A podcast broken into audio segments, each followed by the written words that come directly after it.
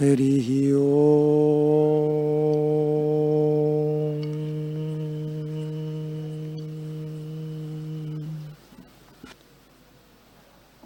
हरिः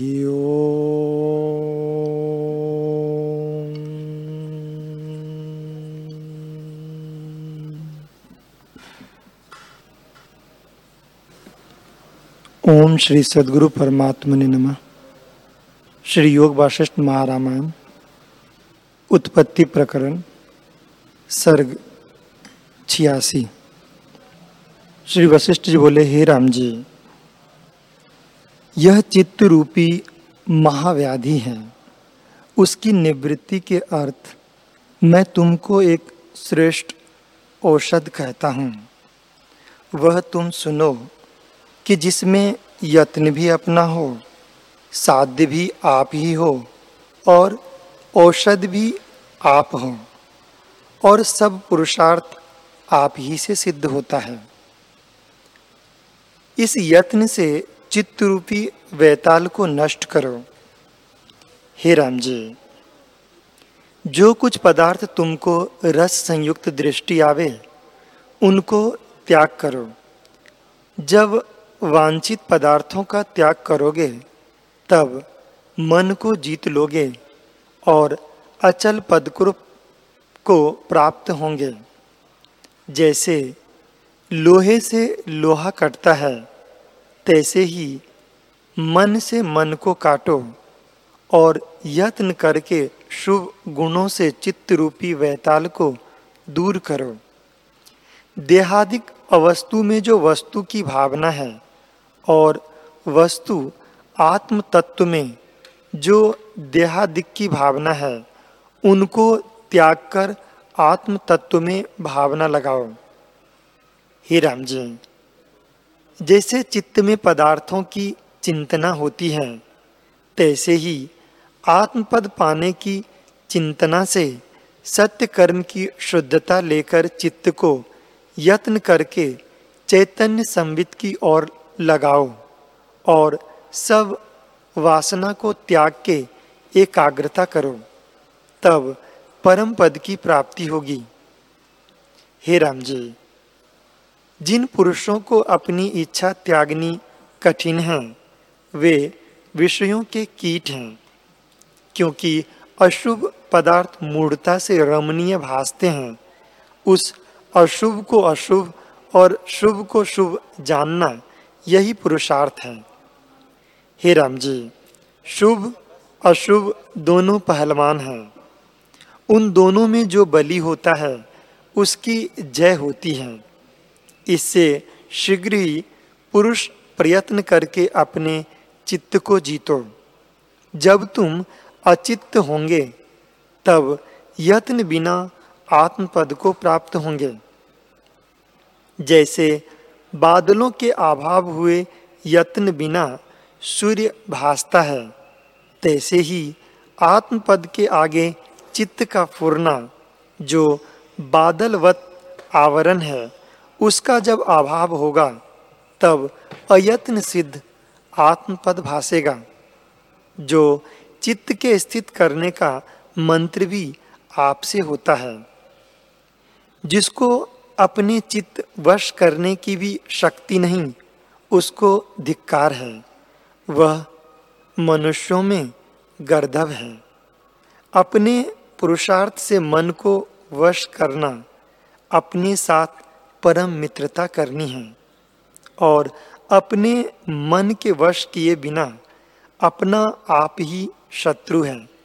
अर्थात मन के उपशम किए बिना घटी यंत्र की नाई संसार चक्र में भटकता है। जिन मनुष्यों ने मन को उपशम किया है उनको परम लाभ हुआ है। हे राम जी मन के मारने का मंत्र यही है कि दृश्य की ओर से चित्त को निवृत्त करें और आत्म चेतन संवित में लगावें। आत्म चिंतना करके चित्त को मारना सुख रूप है।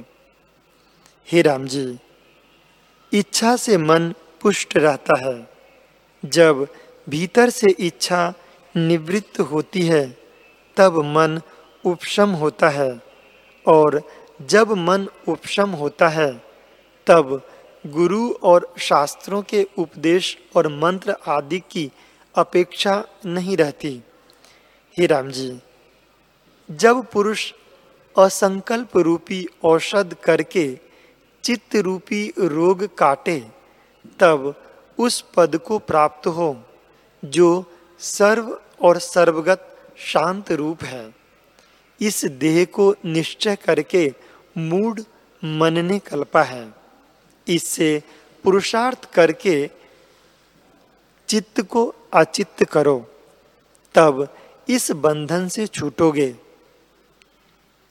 हे राम जी शुद्ध चित्त आकाश में यत्न करके चित्त को लगाओ। जब चिरकाल पर्यंत मन का तीव्र संवेग आत्मा की ओर होगा, तब चेतन चित्त का भक्षण कर लेगा। और जब चित्त का चिंतत्व निवृत्त हो जाएगा तब केवल चेतन मात्र ही शेष रहेगा।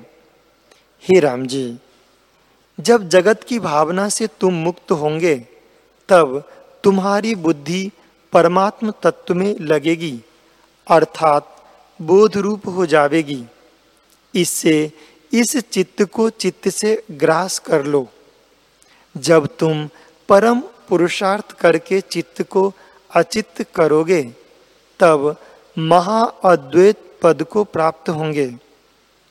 हे राम जी, मन के जीतने में तुमको और कुछ यत्न नहीं, केवल एक संवेदन का प्रवाह उलटना है कि दृश्य की ओर से निवृत्त करके आत्मा की ओर लगाओ, इसी से चित्त अचित्त हो जाएगा चित्त के क्षोभ से रहित होना परम कल्याण है।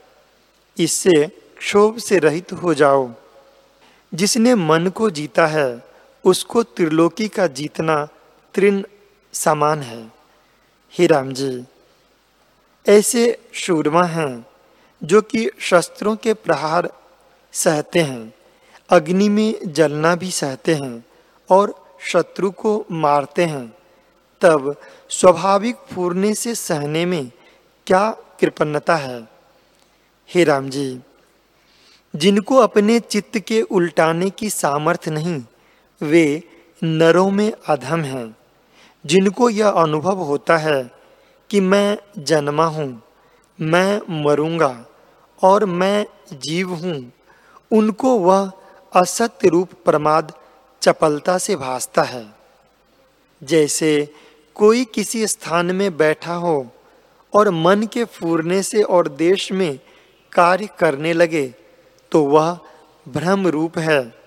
तैसे ही आपको जन्म मरण भ्रम से मानता है।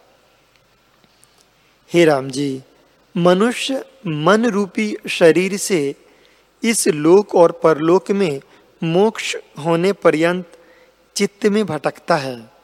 यदि चित्त स्थित है तो तुमको मृत्यु का भय कैसे होता है? तुम्हारा स्वरूप नित्य, शुद्ध, बुद्ध और सर्वविकार से रहित है। यह लोक आदिक भ्रम मन के फूरने से उपजा है। मन से भिन्न जगत का कुछ रूप नहीं। पुत्र, भाई, नौकर आदिक जो स्नेह के स्थान हैं और उनके क्लेश से आपको क्लेशित मानते हैं, वह भी चित्त से मानते हैं।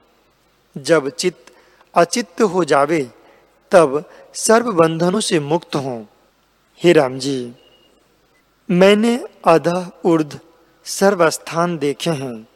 सब शास्त्र भी देखे हैं और उनको एकांत में बैठकर बारंबार विचारा भी है। शांत होने का और कोई उपाय नहीं, चित्त का उपशम करना ही उपाय है।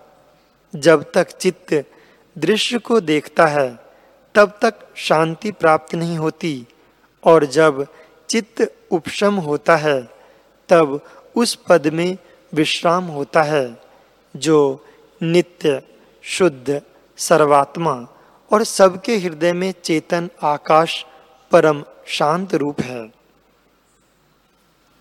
हरिः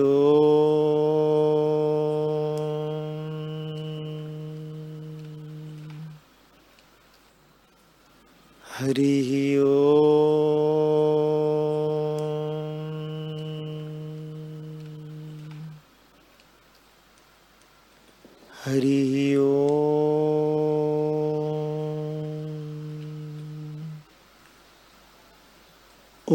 सहनावतु सहनो भुनक्तु वीर्यं करवावहै।